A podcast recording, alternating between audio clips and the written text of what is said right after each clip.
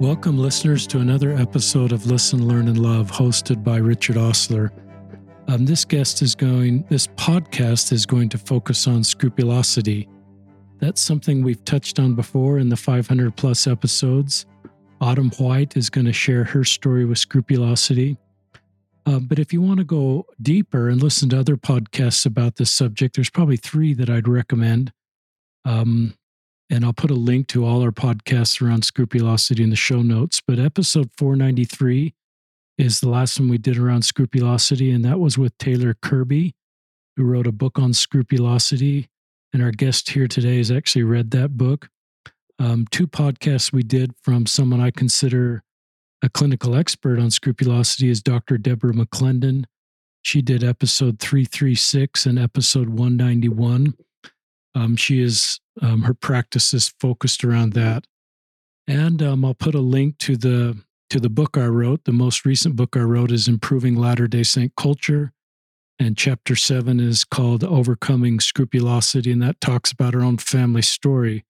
Our youngest son Ben bravely shares his story with scrupulosity and his journey to find healing in the people that came into life to do that. So, um, Autumn, welcome to the podcast. Thanks, Richard, for having me. I'm excited. I'm excited to be here.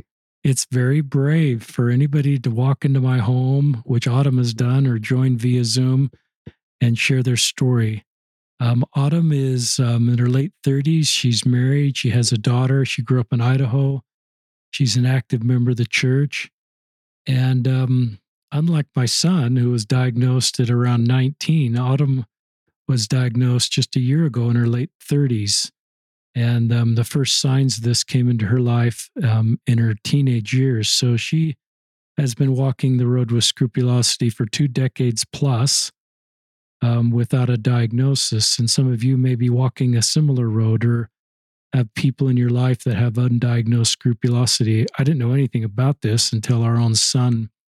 We talk about that in the book. Um, and we're very blessed to have gotten a diagnosis early in his life, diagnosis. So, our joint prayer is that Autumn sharing her story will help you if you uh, have scrupulosity or or if you are a parent or a friend or a local leader and someone in your circle has scrupulosity, that you can recognize this and get them the professional help that they need to solve this. Is that okay for an introduction? That's perfect. Thank you. So at this point, I think you're going to share your story and I think you're going to start, you're going to go back 20 years when you were a teenager. Right. So, yeah, this starts when I was at the age of 16. Um, so, it all began when I was at home with my dad. We were just enjoying like a quiet evening at home, um, watching TV. And I remember sitting in my living room and the thought came to my head if I have I ever felt the spirit before? And I kept trying to think long and hard about that. And I couldn't answer that. And I'm not saying like I've never had any influence by the spirit. I just could not recall an, a specific um, memory of the spirit. So I remember I got really concerned. And so I went, I left the living room, went to my bedroom, and I just, so I could have some quiet time to just really think about um, if I had felt the spirit before. And I remember, got, I got to the point where I thought to myself, if I said the word no to answer that question, but any shred of me thought like it was a yes or believed it was a yes, that I would be denying the Holy Ghost, or in other words, committing the unpardonable sin. And that really scared me. And so I left my bedroom and I went down to my dad's bedroom and I got on the floor and I kneeled and I went to, you know, pray to Heavenly Father about this. And I think I asked like if I'd felt the Spirit before. Um, but in the middle of my prayer, I think the word no just went into my head. And I just started physically panicking. And not that I thought Heavenly Father was answering me no. I think it's just because I didn't want to say no. And so I think I bolted. I don't think I um I don't think I finished the prayer. I left my dad's bedroom and I was just so scared and worried that I went down the hall, rushed, and I just like sat in his lap and I just cuddled with him. And like, you know, if if a 16 year old is cuddling with her dad, it's probably to indicate how scared I was. Um, so I don't remember like the the bulk of our conversation, but I do remember at the end of it, I said, "Dad, I want to go back to church." And because I was inactive at the time. And then I remember after that night, I think my first interaction with the church again was, um, or my first memory after that was um, at a mutual event. Um, and so us girl, young girls were, I remember us riding in the back of a trailer and we were like standing up because this was like, we were Christmas caroling. And so I think this was in December of 1999. And I remember just feeling so happy to be there. And um, I remember the the young women's presidency was walking behind us you know it's going slow enough for them to keep up behind us. And one of the presidency members said to me, because it was dark, but she's like, Is that Autumn? And I said, Yeah. And I said, like, I had like the largest smile I could ever have. And um, she said, Well, welcome back. And I remember now when I think about how I felt during that mutual activity, that I clearly see that I was feeling the influence of the Spirit. And that's what was giving me that really joyous feeling of being back church. Um, and then after that, you know, I was going back to church and we um I I I started seminary and I think this was January of 2000 and I had not registered for seminary the whole year. It was just that that spring semester. Um and um I remember um we were learning about the Doctrine and Covenants that year. And I tell you, I felt the Spirit so many times that semester. It was like I felt like so much joy and peace and love, and I could feel how much Heavenly Father loved me. It's like there were just times the Spirit was just really powerful and just phenomenal the way I felt. And I, but also the really wonderful thing about that semester is I actually gained a testimony of things that I just didn't know were true before then. And so I remember, so I gained a testimony of things like I would say basic things of the church I gained a testimony of like the plan of salvation. I gained a testimony of um, temples, and I gained a testimony of the scriptures themselves. Excuse me, because I had felt such a really intimate connection with the Spirit reading the scriptures, and um, I just felt that He was teaching me and testifying the truths I was reading in the scriptures, and so that's that's why I say the Doctrine and Covenants is my favorite because of those really sweet, intimate moments that I had with the Spirit. And that just is like one of my favorite all time memories with the Holy Ghost was that semester. Um, and then when se- seminary got out, you know, at the end of the semester, um, I kind of stopped reading the scriptures and saying my prayers. And I felt like seminary was such an anchor it helped me like really like, you know, do the things like read your scriptures, say your prayers and stuff like that. But when it got out, you know, I kind of stopped doing them. And that's actually the time when my OCD started to get worse. And what's interesting is when my testimony developed, it was the same time my OCD developed too. So I felt like two op- two oppos- opposing things at the same time. One in the great good direction, one in a negative direction. But um so but I thought, you know, like I said, I was diagnosed last year, so I didn't know I had OCD. So I thought that my thoughts getting worse about denying the Holy Ghost, I thought that um, it was because since I wasn't reading the scriptures and saying my prayers, I thought the spirit was moving away from me and Satan was coming in to, you know, tempt me to do that. And so that's, you know, what was going on in my head. Um, so I remember so about like a few weeks to a month after school gets out, and uh, we have this thing called the Cherry Festival in Idaho, and it still goes on to this day. And so it's it's like the funnest thing that people look forward to. I think it just kicks off the summer. But um, so it's just what we at the Cherry Festival. You have like carnival, and you have like food and all that good stuff. Um, so I remember standing in the line to get on the child's roller coaster ride and my thoughts were coming at me pretty heavy, I think. Um, and I remember getting on the ride and sitting down, and right before it started to move, I had this, I'd say, like a clear, stern thought that just hit me. And I thought at the time that it was a warning from the Holy Ghost saying, if I keep thinking these thoughts, that I am going to deny the Holy Ghost. And so it really freaked me out.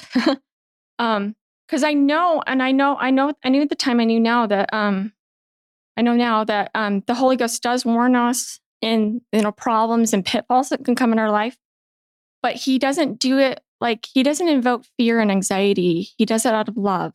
And when I evaluate my feelings, when I had that thought coming in my head, it was just anxiety and fear. And um, and some people might not be aware of this, but people with scrupulosity can have thoughts come into their minds that they think is the Holy Ghost warning them or telling them to do something when it's just their their um, OCD thoughts. Um, so I'd say like a few weeks or so after that carnival got um, the cherry festival was done.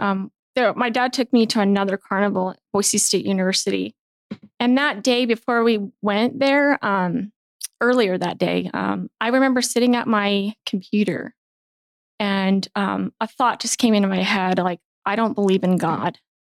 And it startled me. And I thought to myself, I just said to myself, wait a minute, that's not me. I mean, I'm not saying I don't believe in God, but I thought that I allowed that thought to come in. And therefore, if I allowed it to come in, I desired it.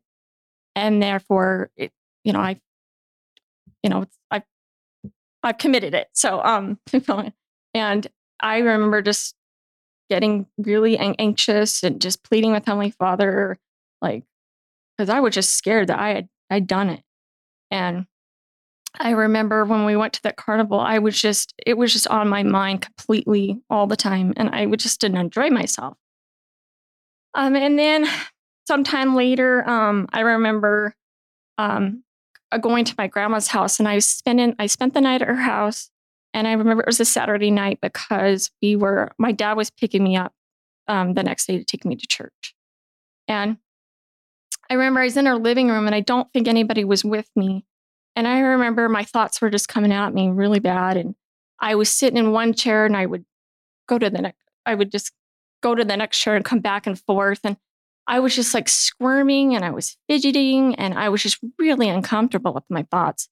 And I'd say if you if you were watching me from a distance, you would probably think my skin was crawling because it was just I it was just so bad that it was manifesting in like physical movements with my body. And um it got really bad to the point that I thought to myself, I just denied that there's an afterlife. And I thought, well, if I deny there's an afterlife, I've denied Christ. I've denied Heavenly Father. I've denied that everybody exists in the afterlife. And therefore, I thought I denied the Holy Ghost because then I'm saying, in a way, I'm saying that that the testimony that's born to me of all these things from the Spirit is invalid. And I remember that night, I just couldn't sleep. I felt my heart was pounding. I just was scared. I thought, okay, well, I am I'm going to outer darkness when I go when I die, and um, I probably slept I, like maybe a half hour here and there. I could not sleep. I was so terrified. I thought, oh, I just betrayed my savior and everything's over for me. And then I got up that morning. I remember I was in my, I went, was in my grandma's bathroom, and I remember my dad called me he's coming over, and I was crying on the phone to him, and I said, I don't think I want to live anymore, and um, because I thought, you know, if I've committed the unpardonable sin, what else? I mean, what is what is there to live anymore? Um, but then, you know, I didn't want to like commit suicide because I thought, well, if I did, um, I don't want to go to hell just yet. So I want to stay here for at least a while. Um, and so um, I went to church with my dad. I remember sitting in sacrament meeting with my head just like really low. And I remember um, a sister gets up, she goes to the pulpit and she, um, you know, she's giving some talk, I think. Um, and I looked up at her and I don't remember the exact thought that came into my mind, but I think I said, There's no God or I don't believe in God or something like that. And then I just, I said to myself, Oh, I just did it again. And um, when church got out that day, um, my dad and I were sitting outside of the bishop's office, and because he was doing um, interviews for the youth to attend the temple, and um, my dad was trying to get me to um, do an interview so I could go to the temple, and I said, "I can't. I'm not worthy to go to the temple." And he kept saying, "He's really persistent." He's like, "You should go get an interview and go to the temple." And I'm like, "No, I can't. I am not worthy to go to the temple." And I think after a while, he just kind of gave up, you know? And, um, cause I was, I was really scared to tell anybody about this. Cause, and the reason is, is if I tell them and then they, I, you know, they may validate my fear and tell me I did. And especially if I told my bishop, he would validate my fears and then he would excommunicate me. And I just, I didn't want to live with this, but I didn't want that risk. I didn't want to to risk um, you know being excommunicated. I didn't want to lose my church membership. And then if I knew if I if my membership was taken away from me, and then I um and then I lived the rest of my life thinking I was going to hell for all eternity when I died. Like, what do I have to live for? And am I going to then commit suicide? Because I feel like my whole life was over. Um.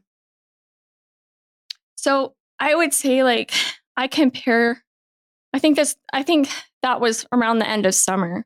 So if I would compare my, how I felt toward like the end of summer to how I felt in seminary, um, it was like a vast difference in happiness. Like when I was in seminary, I just felt so much joy and peace and love. And I felt so close to the spirit. And then I went to this like utter despair this dark feeling and feeling like I had lost the, the, oh, the Holy Ghost forever completely and I would never get to feel his presence again. And that devastated me.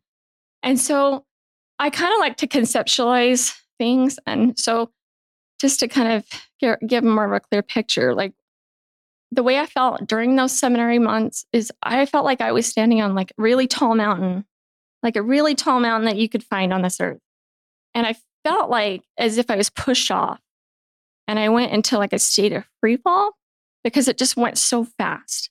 And then I landed into like, I would say like a deep, dark abyss. It was just, it was just, oh, it was awful, you know, and I don't, and I, I it sounds, I'm so calm, like the way I talk about this now, but because I've healed so much, but I, I, there's no, I was not like this when, when that happened. I felt alone and dark inside when everybody else I felt everybody is feeling the spirit all the time and I just felt miserable.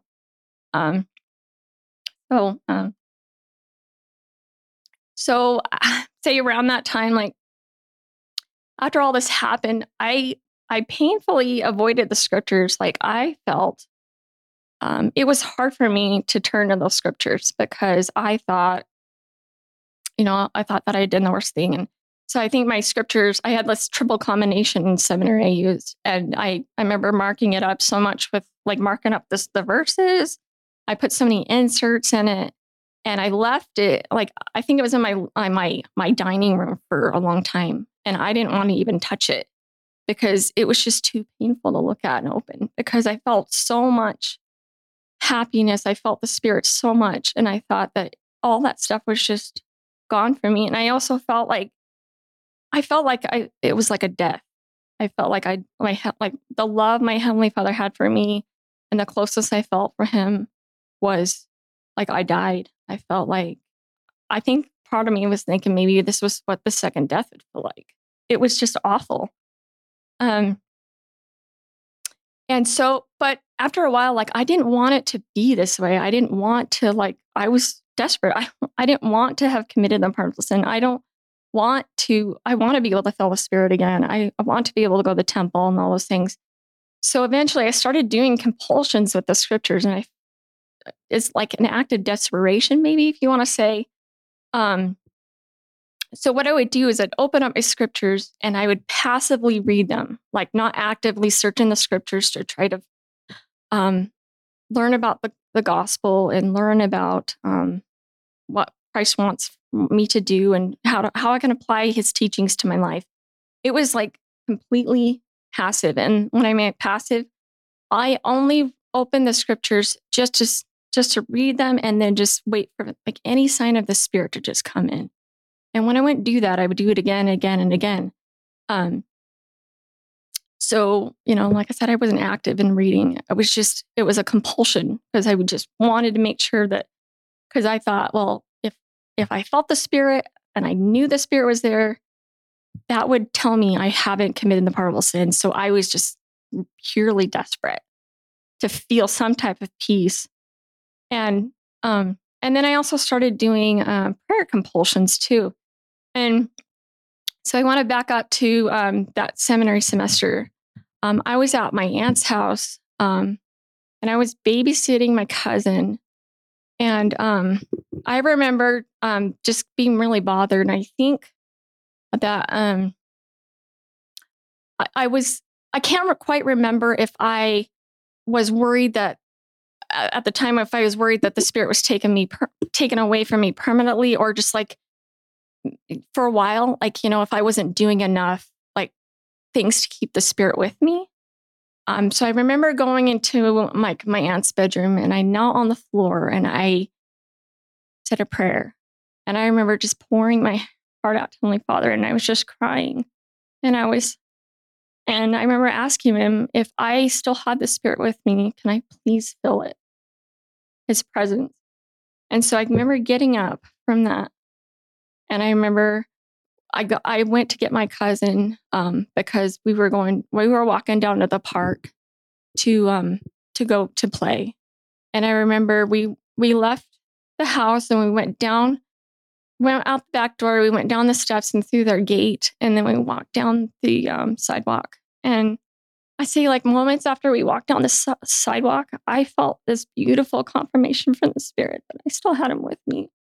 And I started to to weep again. And I just, my, um, I felt happy. And I also, um, I, it strengthened my testimony that my Heavenly Father hears my prayers and I knew He heard them. And, um, and then I remember saying these words with tears of my coming down my face. And I said, prayer is so essential. And I said that over and over and over because I just felt so happy. And so um, so fast forward to when I started doing prayer compulsions. Um, that's what that's what led me to do those compulsions, and I'm not knocking that that experience with the spirit because I, I mean, I feel, I feel very privileged sharing that experience with everyone because I love that. I loved feeling the spirit when my Heavenly Father answered my prayers. But knowing that I could pray to ask Heavenly Father if I felt this, if I saw the spirit with let me feel the spirit, I could do it again. And so later, so fast forward to my prayer compulsions. That's what I would do is I would pray and ask Heavenly Father, I'm like, you know, please send me the spirit. I want to feel the spirit to make sure I haven't denied the Holy Ghost and I still had him with me. And I'd w- and I'd sit there and I'd wait. And when I wouldn't feel anything, I'd do it again and again. And I don't know the I don't know the time span between each prayer, but I did it a lot and for a long time and very frequently to where it's definitely a compulsion that I was doing. Um, so this kind of this behavior just went on for a long time. Um, and then, you know, and I got out of co- uh, not college yet, sorry. Um, I got out of high school and then I went um, at, to Boise State University um, for college. And I um, I I don't think I did it the whole time, but I I did attend a YSA ward and I did go to institute a few times and then I hung out at the institute building a lot too. Um, but um, those those times when I was at like my YSA ward and institute, I did not have good experience there. Um, so when I was going there, I actually had a desire to serve a mission. Um, I really wanted to, but I didn't go through with it because I thought, well, to be a missionary, you need to teach by the Spirit. And how can I if I don't have the Holy Ghost anymore? So, and then I thought, because the Holy Ghost gives me like peace and the motivation and courage to do scary things. and how can I do a mission and, and go to work these long hours on a mission and um, kept doors slammed in my face and I heard people get harassed sometimes. I'm like, I don't think I'd have the strength to go through that. So I think my my desire was still there, but my um I I just dropped it. I didn't even pursue it any longer. And then part of, you know, going to like why especially why I say institute is a lot of it's the dating scene, you know, everybody always talking about dating all right left around me. Um, but I did date a few people. Um, one of them I only went on a couple dates with. Um, and um, another one I had a more serious relationship, and they were both return missionaries, by the way. But um, um, you know, part of me wanted the relationships to get serious because who wouldn't, right? But um, most of the the majority of me did not want it to progress and get serious because the the thing about that is it might get to the point where they would want to take me to the temple to get married, and I couldn't. I would. I'd have to tell them no and then they probably would be like, well, if it ever got to that point, I'm saying, like, if they'd be like, well, why can't you go to the temple? And like I said before, I couldn't tell anybody. I was too scared to tell anybody. So I wouldn't be able to tell them. So those relationships would eventually have dissolved, anyways, because there's no way I would have been able to tell anybody until now because I, I had no idea what sin really meant. Um, but I just, you know, I felt like I could never attend the temple again. Um, but then also going to church and institute, like there'd be certain triggers I'd have um, that would either bring, because I was like in a state of, you know, my OCD would give me a lot of anxiety, but I felt like it put me into a deep, dark depression that things would trigger, um, remind me of, oh, I committed this and I don't have the spirit anymore. I've lost the spirit. So they felt like, so, you know, validations or, and I also think that I thought there were certain times that they were actually answers to prayers. Because especially if these validations came, well, not validations, but if they came like right closely after I said a prayer to ask Heavenly Father, I would think He's answering me. Um, a couple examples I have is when I attended, the first one is I attended my YSA ward um, actually, both of them are. But this first one was, I remember, I think it was fast and testimony meeting. And this one um, young woman gets up to the pulpit, and I think I think it was a fast and testimony, but she's bearing her testimony. But she um, she was trying to hold back her tears. She was or crying, and she told us that she was counseled by her bishop not to take the sacrament for some time.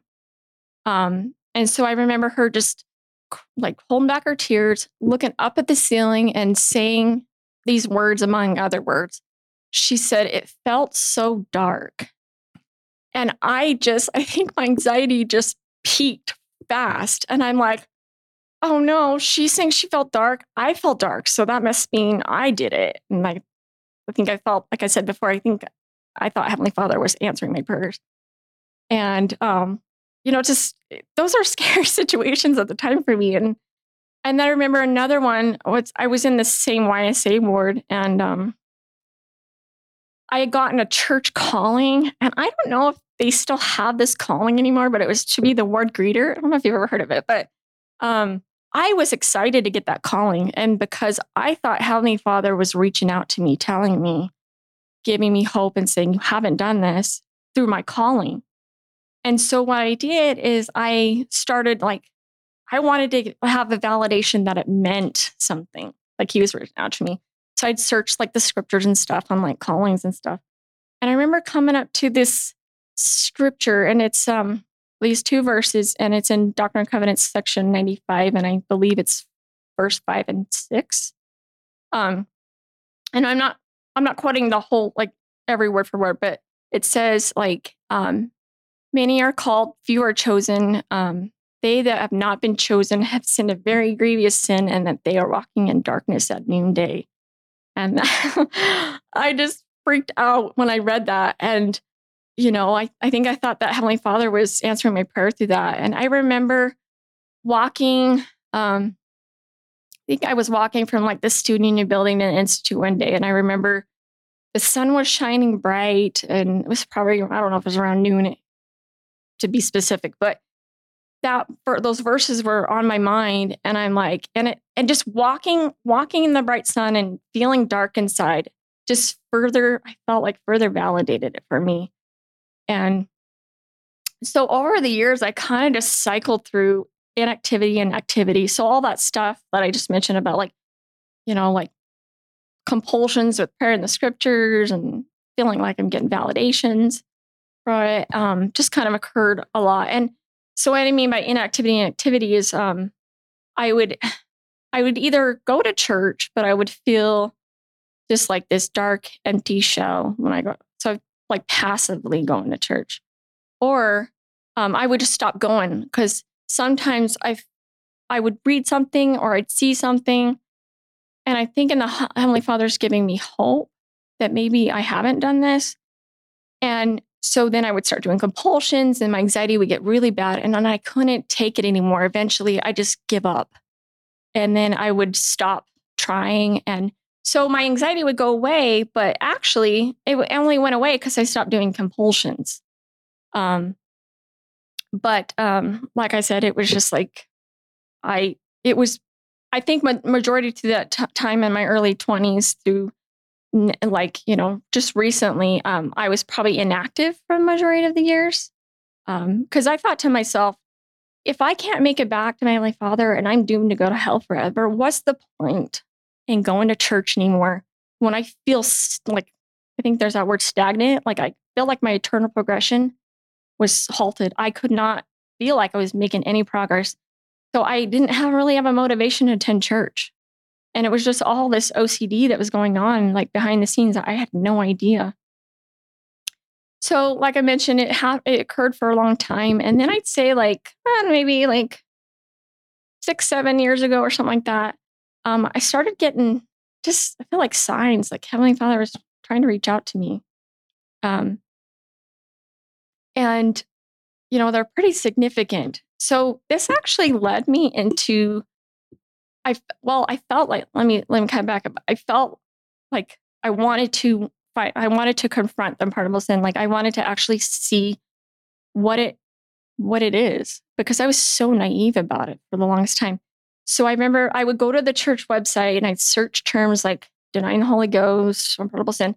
And when I would do that, I my my heart would pound so bad. I mean, if the typical church member would search those terms, they wouldn't even be worried about it. They would just put it in there. But I was just scared because I was afraid of what it's going to tell me. Um, and then I would read and I wouldn't really get any answers. And then I, you know, I lose hope again and stuff. And then eventually it got to the point where um, you know, I really, I really, really wanted to know because I felt like Heavenly Father was sending people like my way to tell me to help me with this.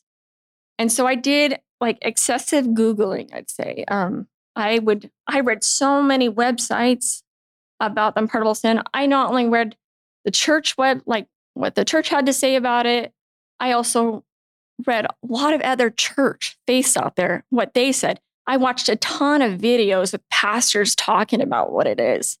Um, that's how bad it was.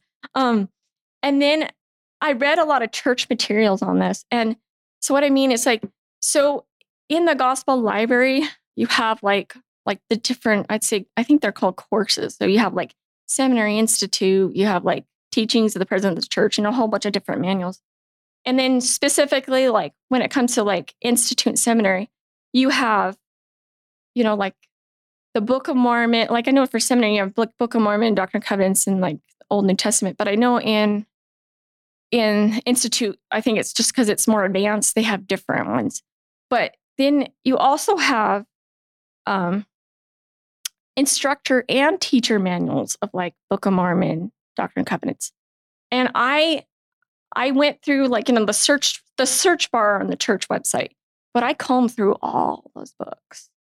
I combed through everything because I just wanted, like with with with OCD, I wanted certainty, and I just wasn't. I felt like I was just hungry, and like my appetite for certainty just would never get satisfied. I just kept reading church materials. So, I mean, who does that? Nobody does that. That doesn't have scrupulosity is not going to do that. Um, Um, and then another th- another thing I did is I remember there was one quote about like one of the general authorities about the unpardonable sin, and it's in one of the manuals.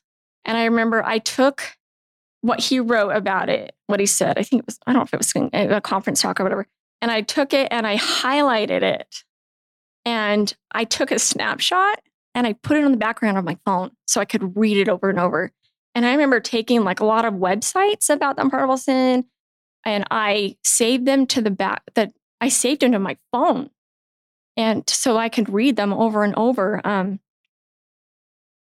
and you know, if, if anybody's thinking, wow, this is this is irrational behavior, I agree. And I even knew at the time a lot of times that it was irrational, but OCD just does something to you where it's like you you need to know. And it just even like I got to the point where I knew like I was reading these things, I knew I hadn't committed it by based on what I was reading. But I just, I had so much doubt. Like that part of my brain was just feeding me doubt um, all the time. And, you know, some people might think, well, how can you doubt when you know? You can with OCD. It's very deceptive, I'd say. It's just an awful, awful disorder. Um, but then I finally got to the point where I'm not getting better. I need, I need help. I need to figure that out. And the reason why it's like I couldn't understand why am I reading this, reading all these things about the sin, but I'm not getting better. Because I thought, and I thought in my mind that I found a loophole. I'm like, it says I didn't, but I thought maybe I did it. Maybe I just, you know, like I like you know what a loophole is. You just you thought you did it anyways. And so I finally talked to my sister about it, and I had been reaching out to her, I think like 15 years, every now and then, trying to get the courage to tell her and I couldn't tell her. But I finally told her. And the reason is, is because I actually had hope. I actually read what it meant. And so it gave me actually more courage to ask her, not think, oh, she's going to tell me. But even, I remember even telling her, and I still was scared she was going to tell me I did, anyways. Um, and then when I told her, she said, you know, obviously you didn't do this, but we independently um, thought that I needed to go see my bishop and talk to him about it. So I made an appointment with the bishop, and this was in December of 2020, by the way. Um, I was scared to, to, to meet with him. I was scared to make that appointment. But I finally did because I knew I knew I didn't do it, but then I knew I have to do this to to to start to heal and to get over this. Um, so I remember um, I called up. I think it was the the ward secretary, and then they made an appointment. And so this was during when COVID was going on. So um, our bishop wasn't meeting people in his office. So we had to do it in via Zoom. And so I had people at home. So I needed a place to go. So I actually did it in my car on my phone. And I thought, this is just so weird. I'm like, I'm talking about the unpardonable sin 20 years later to a bishop on my phone. Um, but yeah, I remember it was a Sunday and I remember sitting in my car at an empty, empty church parking lot, by the way. And when I was waiting to get on Zoom with him, my heart was just pounding. But I was I was happy that I was finally get to that point because I've been waiting for this point for a long, a long time to talk to a bishop. And then when I got on Zoom with him and I told and I said the words to him, I was afraid that I had denied the Holy Ghost. He um when I said that, I I don't think I was looking him in the face. I think because I had my phone in front of me and I think my head was down toward my floor of my car. And the reason is is because I felt I think I just felt shame and I felt embarrassed. I felt like he was going to judge me and and then tell me I found a loophole, you know.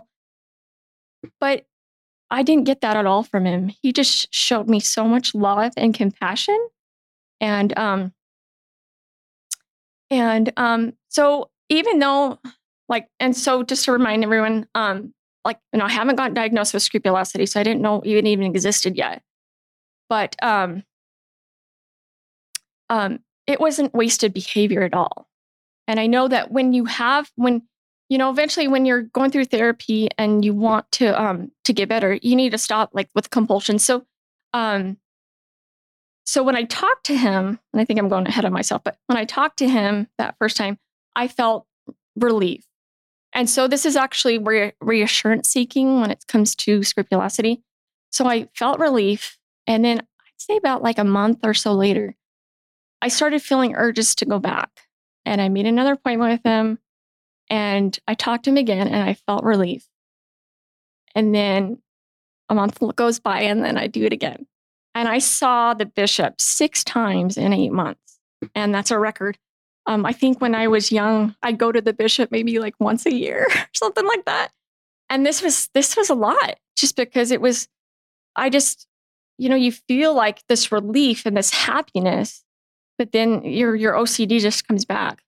But I still had really wonderful experiences with them. I had really wonderful spiritual experiences with him. I felt the spirit talking with me when I talked to him.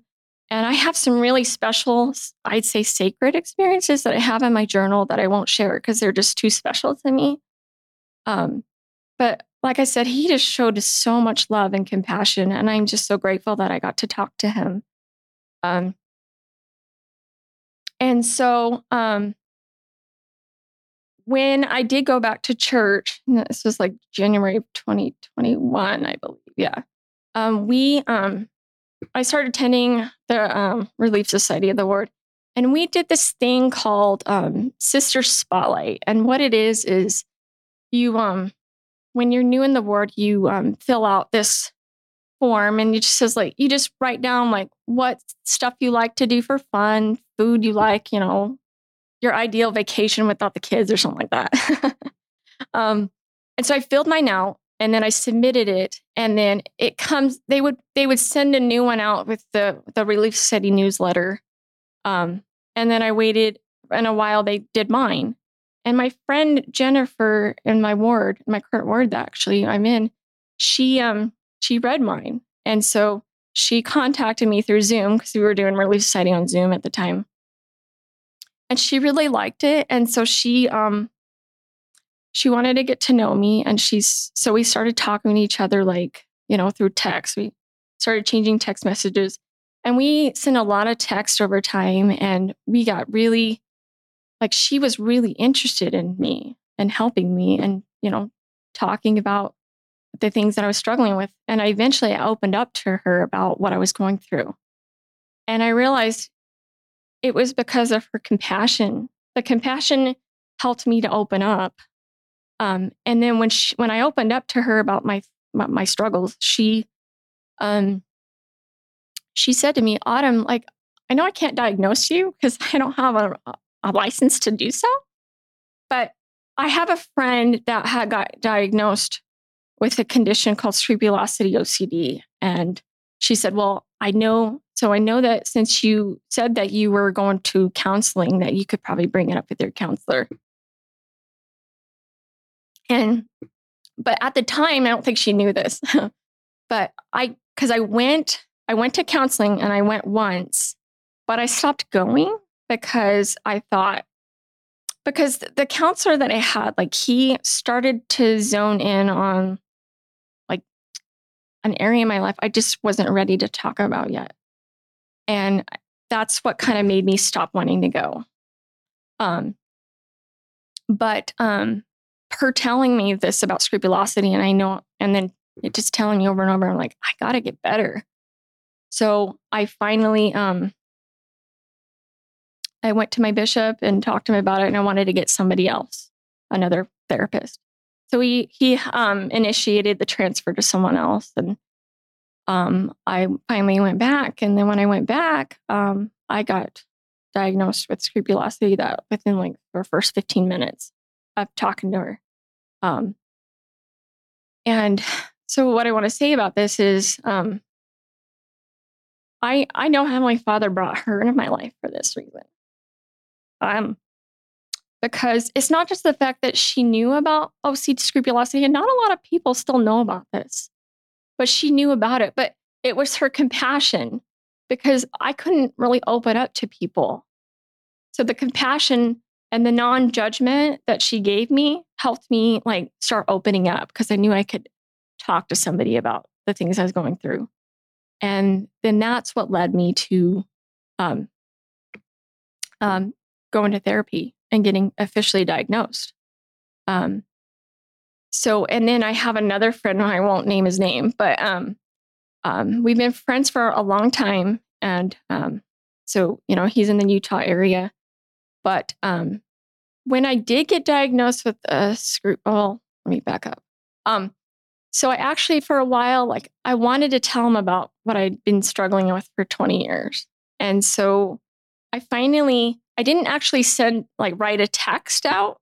I sent him like an article that says, What is the unforgivable sin? And I attached it to a text message. And then I sent it to him. And then he texted me back and said, Wow, I worried about this too.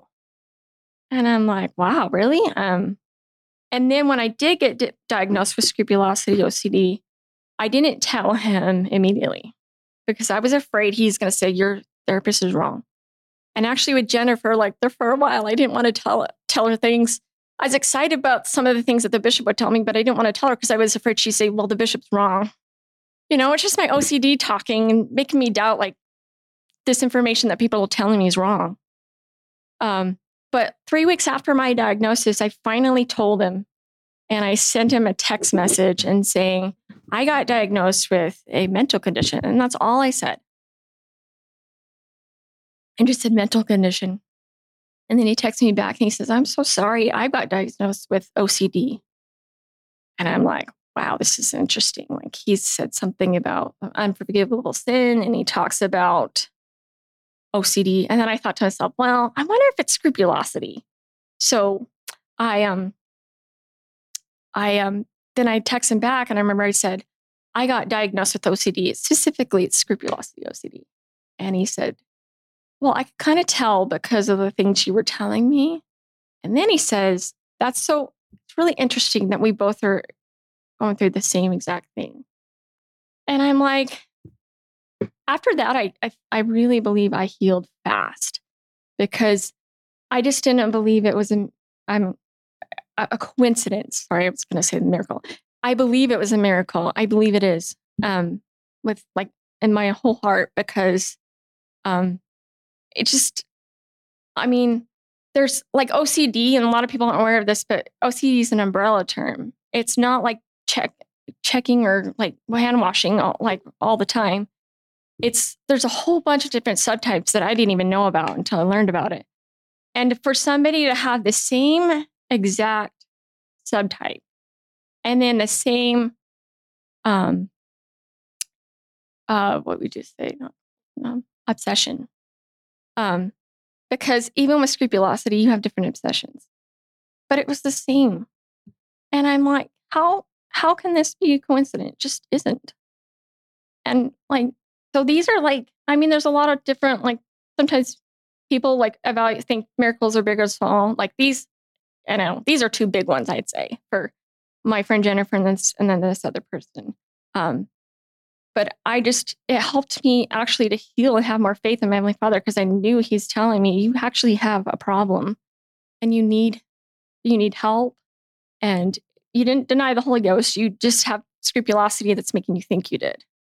Um, but with all the people that I've met, like my sister that that I talked to, like when I first finally started talking to her, um, her and Jennifer, my friend, and the bishop and my therapist, all were very compassionate people, and so they all played a vital role in my healing process. Every and I look at all these people, I'm like, not everybody was meant to do the same exact thing when they help you on your journey. They are doing different things. Like there's there's things that my my my my sister did to help me, and then obviously there's things that the she can't do that the bishop can, and then the bishop's you know therapist needs to do the things that you know bishop because he's he's not a well he doesn't do mental well i'm not saying like there's no there's some mental health bishops out there that have mental health as a as a profession but their purpose is they're not mental health experts so they refer you to, you know, like people that can do that. Um, but it's all that compassion that I've that that everybody showed to me that helped me in my journey and helped me to start heal. Autumn, there's a bunch of listeners that want to put their arms around you and thank you for your courage to share your story. And I'm going to ask you a question of what the trials taught you in a second. And that'll be the you know the end of the podcast as you answer that. But I just just um, thoughts that I wrote down as you were talking that really impacted me. You described the Holy Ghost way back in the beginning, and you said the Holy Ghost doesn't work through fear and anxiety, but love. It's just a passing comment you made, pretty powerful comment. Yeah. And I thought about shouldn't we all be more like the Holy Ghost in our individual relationships with people? Is not motivate people out of fear or anxiety, um, but motivate people and show love.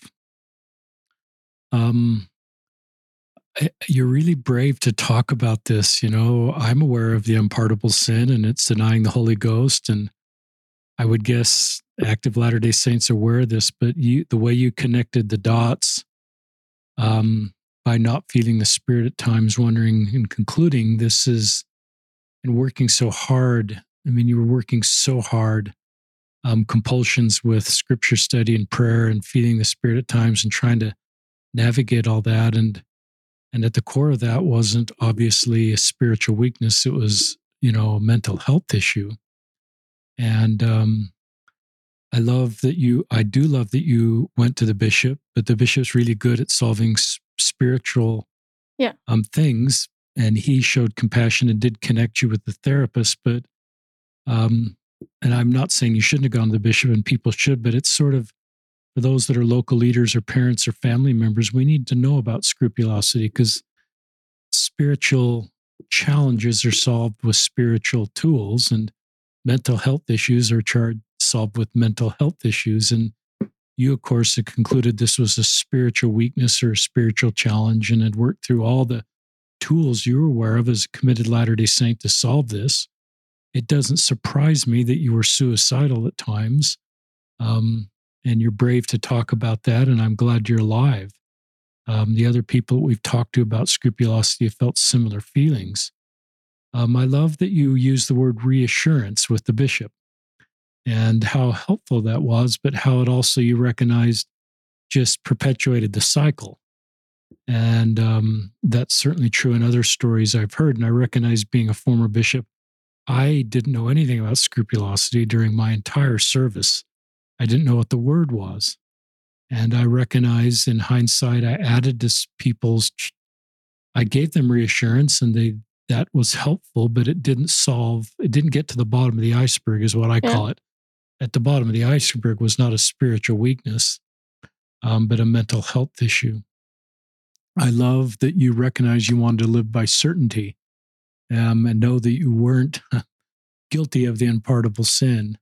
And this was all out of love you're doing.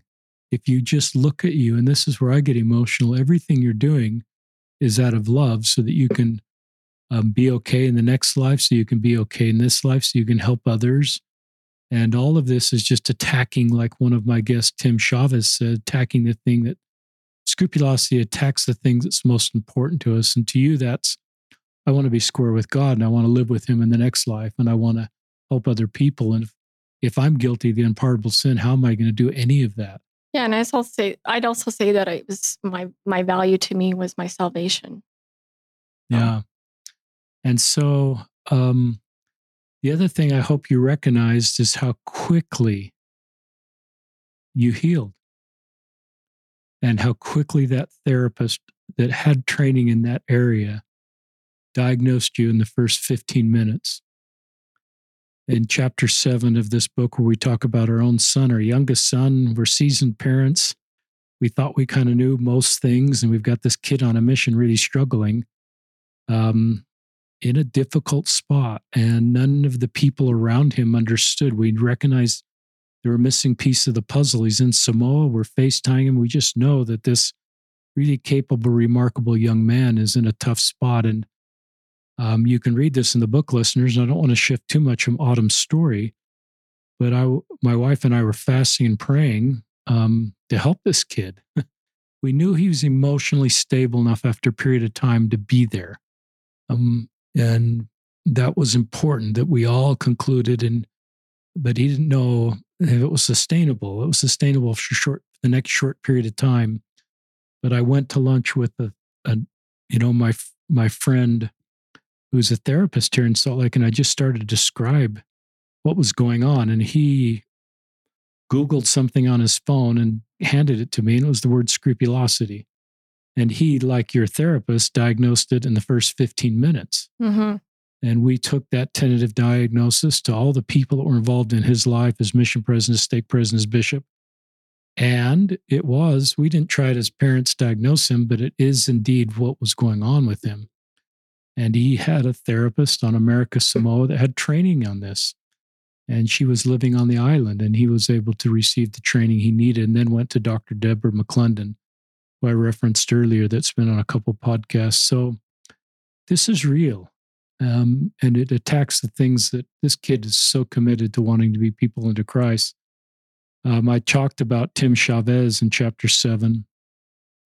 Tim served his whole mission believing that he was beyond salvation, but he could continue to serve because he could bring others to salvation and exaltation. And that's where scrupulosity put him. And that's where scrupulosity has put you for two decades. Um, and some of you are my heroes. But listeners, I'm so grateful that Autumn stepped forward, and we're going to let her talk again. um, we need to figure this out. We need to talk about it. We need to have fifth Sundays and firesides. And I wish it was somehow a part of our curriculum so every parent and every local leader could understand scrupulosity so they could recognize it in the people they have stewardship responsibility, like parents, friends, and local leaders. Because it's just needless suffering that, and I love the thing I love about scrupulosity is just like you said, you healed really fast. It's not like a 20 year, you were in this for 20 years, Autumn, and you needed 20 years to heal. Um, and some mental health challenges are lifetime experiences. Um, this doesn't need to be. This can be one you can heal from. Um, so, those are just some thoughts, listeners, as I've tried to understand this space. Um, but now tell us in this closing segment um, what the trial has taught you. Um, I think one of those biggest things I want to start with is that Heavenly Father has taught me that trials can be very long and they can be very hard. But keep in mind, I didn't even know this was a trial to begin with. When I had these thoughts, I thought that I was a son of perdition. I thought that I was going to hell for all eternity, and I thought I would never get out of this. And so I was relieved to find out that, you know, it was just something that I could heal from. Because I was too convinced I was far gone. I was too convinced. Um, and so it kind of reminds me of, I like to relate this, and it reminds me of like Abraham and Sarah in the Old Testament. Because so you know, when Sarah was like, I think she was 65 when um, they were promised um, they'd have a child. And then they didn't have Isaac until she was 90. So I think I would assume, like, up until she was 65, they probably thought, well, we're never going to have children.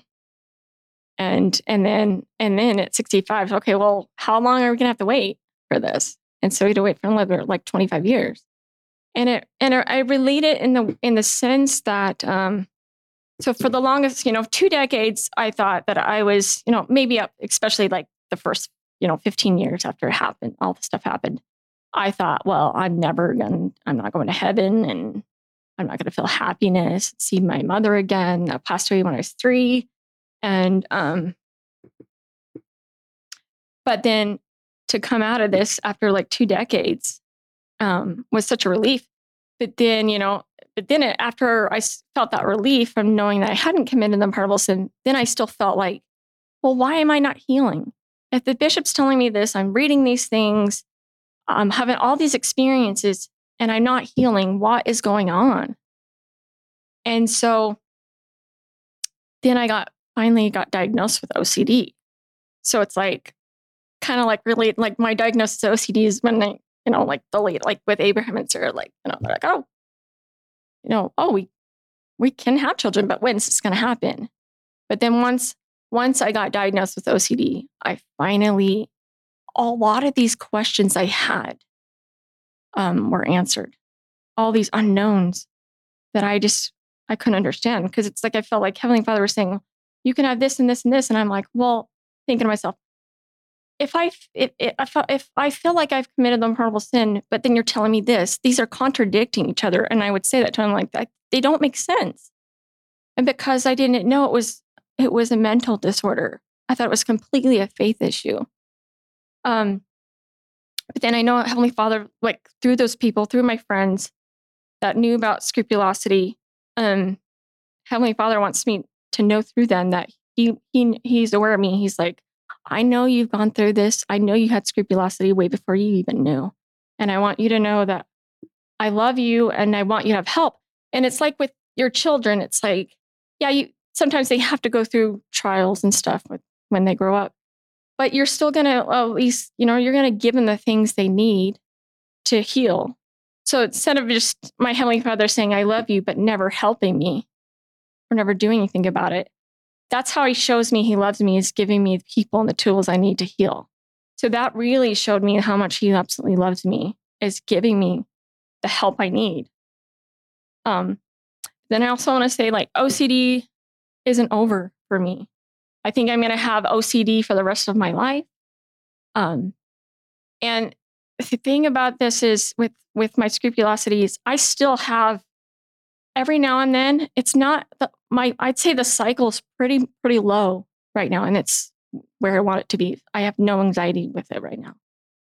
But I can come across like a quote or a, or, or some type of article that might word talk about the pardonable sin, but might talk it in a different way. They might they might not talk about it the same way, and then it might spark a little sense of doubt, and then it might give me an urge to do compulsion.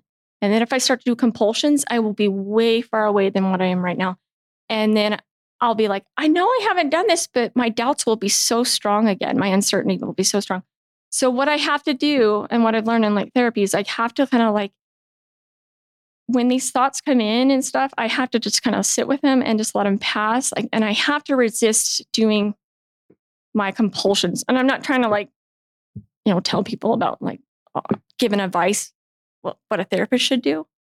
But um, that um, I have to, the compulsions and OCD, that is what drives the cycle. And so what's, I just want to say that because like when you're young, you know, your parent, like if you say, oh, well, you know, mom or dad, I'm having really bad thoughts. I think most of the parents, if not all of them, are going to say to you, don't think those thoughts, push it out, stop thinking them. But with OCD, that's actually not what you want to do you don't want to like think the bad thoughts, but like suppressing the bad thoughts is what drives the cycle and then doing this compulsions too. And like when I back up to like that time when I said that I thought I got a warning from the Holy Ghost when I was at the, on the roller coaster ride, I think after that, I I think I thought to myself, okay, I am not going to let this happen. And I think I started suppressing those thoughts, and I think that might have been how it got worse. Um, and then I'm still trying to understand the spirit even now. And um, there's times when I just feel like, like I, I hear people at church. I hear, especially fast and testimony meeting can be kind of, they talk about their spiritual experiences and like um, all these ma- like manifestations of the spirit. And like I compare myself to them, and then I get really down on myself and thinking Heavenly Father doesn't, you know, I, I, I feel in myself, even recently, this was like three, three weeks ago, actually. Heavenly Father just doesn't want to bless me. He doesn't love me as much. He wants everybody else, to, all of his other children to be happy and to have these incredible spiritual experiences, but me. And then, even like I mentioned three weeks ago, I was actually, I was worried because I felt myself, I was worried that I was drifting from Heavenly Father's influence. Like, I'm like, I, I, I was worried that I was going to go inactive. And I don't want to go inactive, but I was worried that I was just going to give up and start trying. And so, um, so actually, a couple weeks ago, um, our Relief Society had a, a um, activity, and I went to it. And I was actually to just drop my stuff off and leave, but I stayed. And I just started to, well, that stuff was on my mind and some other things that happened that day too. But I was just fed up with this. Um, and I told, and then right when um, they, you know, talked about what the activity was, I was about to leave. And then I started crying. And um, the one of the Relief Society presidency members came over and she just let me cry and she just talked to me and she said just really wonderful things um, to me. And um, it really helped. But when I was sitting there and we were talking, another sweet li- sister of the ward was sitting at a table right next to us. And she was like, she was, I, I could see in the corner of my eye, she was standing up and she was coming like around behind me. And I thinking, what's she doing back there? but she came over and she, she's like, I just need to give you a hug. And she came over and she wrapped her around her hands, oh, not her arms around me from behind, just gave me a hug. And we started talking. And then eventually uh, she, she told me that she was prompted by the spirit to come over to me and Heavenly Father needs me to know. And he, and I believe she said that the spirit was persistent. He's like, no, you need to go over there and tell her that her Heavenly Father loves her. And she needs to know that. And that just changed me after that. Like after those few weeks that I stuck that this was two weeks ago. Um I think two, two and a half or something like that. I haven't worried about it. I haven't worried about like going inactive again it was exactly what I needed. And I can understand why she was prompted to tell me that. And I think my Heavenly Father, I really believe He's telling me that I just need to, when things get hard and tough with like my OCD and stuff, I just need to understand that He loves me and that this is just, this is my, men, like things with my mental health and that He wants the best for me and He loves me and He wants me to make progress and just to just to hang in there hang in there and i think that, that i really believe that that's exactly what he's saying. But i also really believe that he's telling me that the spirit does speak to us in different ways and it's not just like one one way all the time. Sometimes like i mentioned like he could prompt somebody to come and do something for us that we need.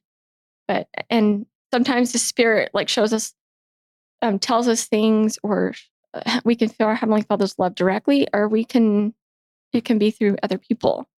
And so i just need to understand and accept that his love is just it's it's real and it's just as special no matter which way it comes to me. And i just need to value that and i think that that's one of the things i re- i um, learned from that. And it really did change me after that so i can understand why. Um, And a big part of this, of what the trials taught me, is that we can't judge other people. I have gone through this, you know, OCD and a very complex thing. And it's really easy for us to, when we haven't experienced these things, that we need to, that or that um, sometimes we judge when we don't understand certain things. Um, so I have, I feel like I have more compassion for like marginalized people. So, for instance, I understand more about people who are going through scrupulosity and even other subtypes of OCD, even though I don't know exactly what they go through, but I can understand how bad it is with obsessions and compulsions. Um, and then I, I'm feeling more for like people that talk about like depression and um, you know anxiety and stuff, and just how complex and how bad it can be, and how we just a lot of us don't understand.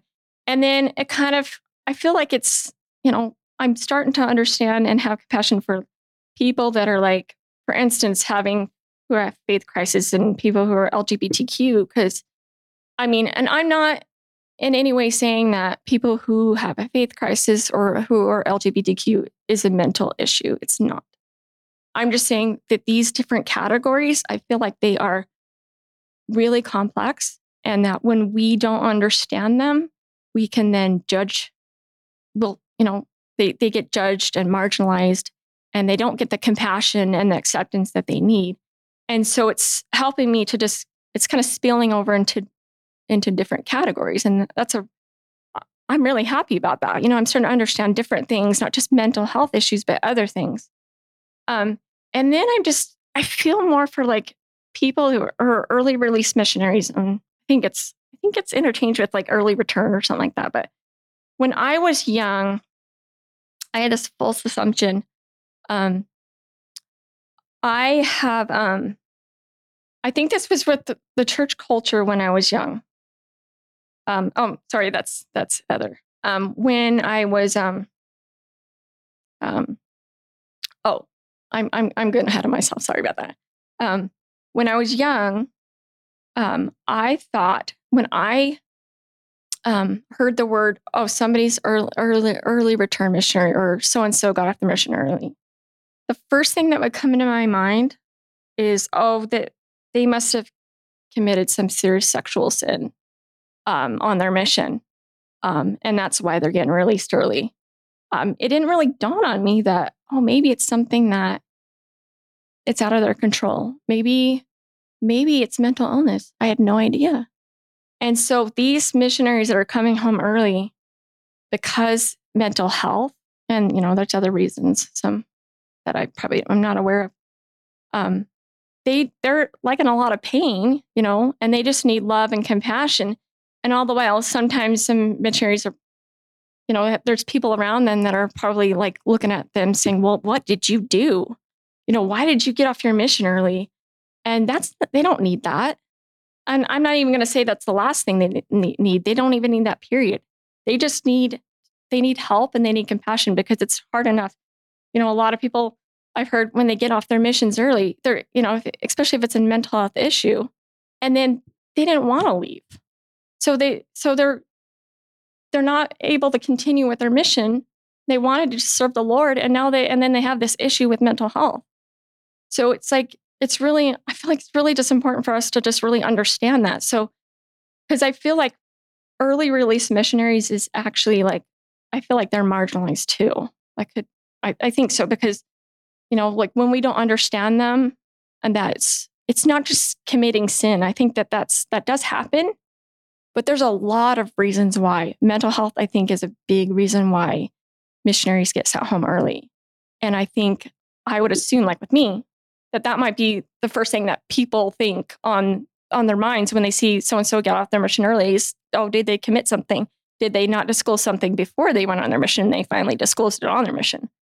Um and then i i want to say like we shouldn't use i feel like we shouldn't use having not served a mission or coming home early um as a gauge for like current worthiness or future temple like temple worthiness um, so when I back to, I like to go back, but when I was young, this was the church. I believe this was church culture, and I think it is today because I'm listening to stories, and I think I listened to a few podcasts um, concerning this. But when I was young, um, I feel like a lot of young women are told, "Oh, you should marry a return missionary." Um, and um, and at the time, I liked that idea. You know, I was young because I thought I thought going on a mission was like being in like church military. You know, you go on a mission, you serve, you fight and serve serve the Lord and fight for the Lord, and then you and then you get honorably discharged, and then you know, I thought that was just an attractive quality, and I thought, well, missionaries are cute, so why not? Um, so I was like, sign me up, I'll do it. but um, now that, you know, going through this mental illness, and there's a lot of, and it's, we shouldn't, like I mentioned, eh, we, I feel like we shouldn't use that as a worthiness issue. Um, there are a couple people I know, at least, and I'm learning more and more as I hear more stories, but I know of one person, he in the church, he did not serve a mission, and he and his wife got married in the temple, and they are doing just really phenomenal in the church. And then there's another person I know, and he he actually served the 24 months, the typical 24 months. And um he um as far as I know, I wasn't there, but I really believe based on kind of what I've learned and stuff. Is, you know, he got married in the temple to his wife. But not only has he left the church, is he's totally against the church. So, you know, and then and then another example, this is I know one person like um, one couple, well, you know, you know, the hus- the the husband went on a mission and um, you know, the wife didn't, but she left the church. So, you know, you can't you can't really you don't know what's going to happen in the future. And it's not like I said, it's not a basis of worthiness. Like, you know, that like people have, okay. Um, and then I, I kind of understand that um, personal revelation is um, a reason that um, for people not serving. And I, you know, I didn't really realize that, that until like I understand now. So I'm really grateful for learning that. Um, and then if I, I wouldn't be able to help others if, um, if, um, if I didn't know about this. And so there's, like I said, there's a really big stigma with mental illness. And if we know about more about mental illness, we can, you know, show more compassion, less judgment, and then we can, um, people can open up and then start their healing process too. Autumn, this is one of our very best podcasts we've done on scrupulosity. And um, you've been on this road a long time, which really helps listeners and just have a lot of perspective and insights. And I love where you then said, What has this taught you? And then all the positive things that have come into your life and your ability to help and see improve our culture. So I love where you kind of then pivoted and talked about all these other groups of people that are walking a hard road and wanting to show more compassion and and empathy and understanding. So that's just terrific. And to me, that's creating Zion.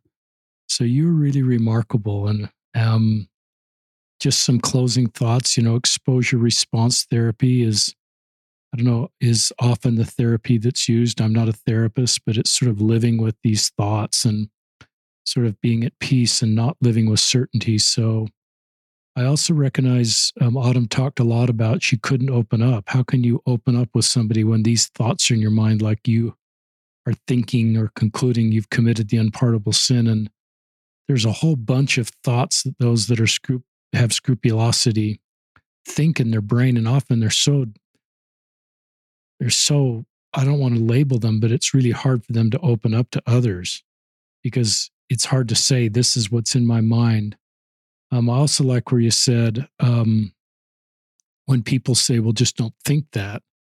You, one of my guests said, "You just can't not think something."